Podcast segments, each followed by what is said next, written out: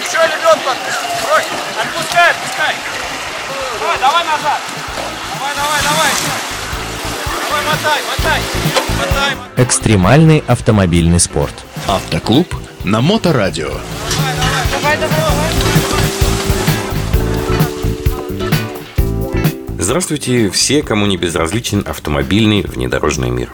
Меня зовут Роман Герасимов, и я рад приветствовать вас на передаче «Оффроуд для всех» на волнах Мото Радио. Сегодня мы закончим разбираться с тем, как Land Rover Defender завоевывал сердца брутальных покорителей бездорожья, вписав яркой краской свое имя в список легендарных полноприводных машин. Ключ на старт, раздатку в пониженный ряд. Поехали! Наконец-то мы переходим к более привычным для слуха современных любителей внедорожников моделям Land Rover 90 и 110. Это еще не Defender, обращаю ваше внимание. Эти модели выпускались с 83 по 90 годы. В 1983 году Land Rover снова эволюционировал, но с небольшими эстетическими отличиями. Версии были названы, как вы понимаете, в честь размеров колесной базы в дюймах. Исчезла архаичная рессорная подвеска, которую заменили на систему с цилиндрическими рессорами. Но, по сути, это было самое большое изменение в базовых моделях Land Rover со времен Series One. То есть улучшилось качество езды на дороге и увеличилось количество шарниров осей. Модель 110 появилась в 1983 году, а модель 90 в 1984 году. 3,5-литровый двигатель V8 от Range Rover стал опцией, и Land Rover перестал быть чисто утилитарным и начал выходить на рынок автомобилей для удовольствия.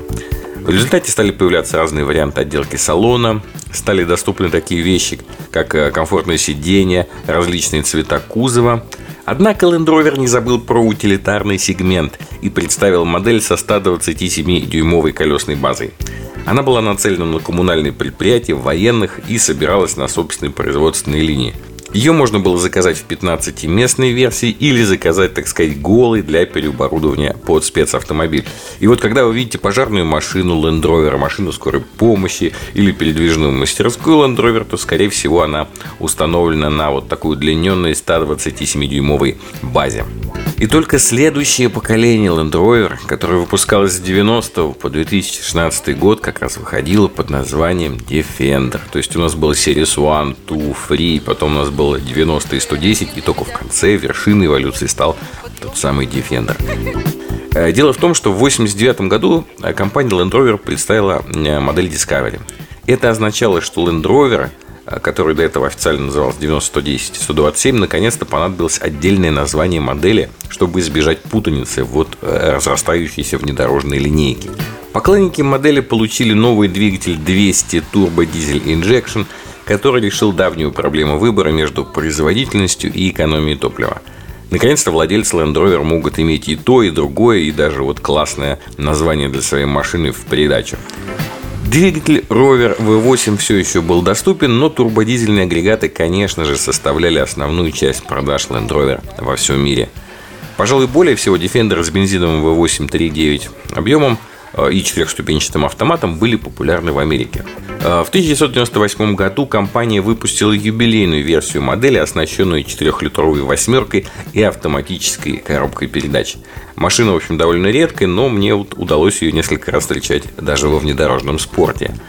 Э, и, пожалуй, более всего Defender с бензином и автоматом были наиболее популярны в Америке. Также в 1998 году стал доступен 2,5-литровый рядный пятицилиндровый турбодизельный двигатель TD5. Но в 2007 году его заменил э, Duratok э, от Ford, чтобы соответствовать постоянно ужесточающимся требованиям законодательства по выбросам и безопасности. Вообще надо сказать, что во многом вот эти современные требования, которые предъявляют к машину безопасность и экология, погубили не одну знаменитую, а легендарную внедорожную марку. Defender получил улучшенную приборную панель, и она была сделана, по сути, из смеси запчастей Land Rover и Ford – к сожалению, законодательство запретило сиденье лавки вдоль бортов, и это означало, что теперь 90-е можно было разместить только 4 человека, а в Defender 110 только семерых. В 2012 году для Defender, как для утилитарного автомобиля, началось начало конца. Соблюдение стандартов безопасности пешеходов было достаточно дорогостоящим условием, а изменение конструкции подушек безопасности убило любое экономическое обоснование для Defender. Он был торжественно похоронен в 2016 году. Но в 2018 году появилась ограниченная серия Defender Works V8. А, это было не, уже не серийный автомобиль, это такие рестомоды на определенных шасси, построенных подразделением Land Rover Classic. Всего их было собрано 150 с атмосферным 5-литровым двигателем Jaguar мощностью 400 лошадиных сил, который работал в паре с восьмиступенчатой автоматической коробкой. Ну, в общем, это был последний, наверное, такой мощный всплеск. В России Land Rover Defender официально продавался с 2001 по 2014 год. Последние годы покупателям предлагались внедорожники и пикапы с фордовским турбодизелем 2.2 на 122 лошадиных силы и шестиступенчатой механикой. Цена была довольно приличная за совершенно пустую машину в комплектации без АБС, кондиционера там от 2,5 миллионов начинался в тот момент. Как всегда, военная линия Land Rover Defender представляет особенную ценность. Итак, Land Rover Wolf выпускался с 98 по 13 год и был основан на модели Defender. Wolf стал известен в Ираке и Афганистане – он, правда, был сильно модернизирован для обеспечения прочности и надежности. Он не был сильно бронирован, так как использовался для связи, либо для патрулирования во время иракской кампании и после завершения основной части Второй войны в Персидском заливе. Шасси уже имело другую конструкцию, и на Вольф использовался двигатель 300 TDI, а не TD5, поскольку электрическая система у 300 TDI была менее сложной, более надежной.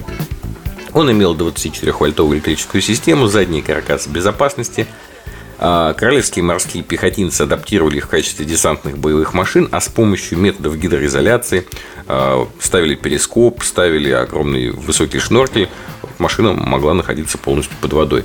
Подводя итоги рассказа, который занял у нас три передачи, можно сказать, что ставшие классическими короткие и длинные дефендеры – несмотря на прекращение производства, еще долго и многие годы будут востребованными любителями внедорожных приключений. Причем в самом широком диапазоне от экспедиционщиков до лютых спортсменов-трофистов. Быть может, не самый совершенный автомобиль продолжает уверенно покорять сердца джиперов – и как это часто бывает, когда кого-то сильно-сильно любишь, недостатки уже не замечаешь, а достоинства превозносишь. С уверенностью можно сказать, что эта машина с душой и харизмой, и она навсегда войдет в десятку лучших внедорожников всех времен и народов. И на сегодня у меня все. Вы слушали передачу Offroad для всех на волнах Моторадио онлайн. И с вами был ее автор и ведущий Роман Герасимов. До новых встреч в эфире.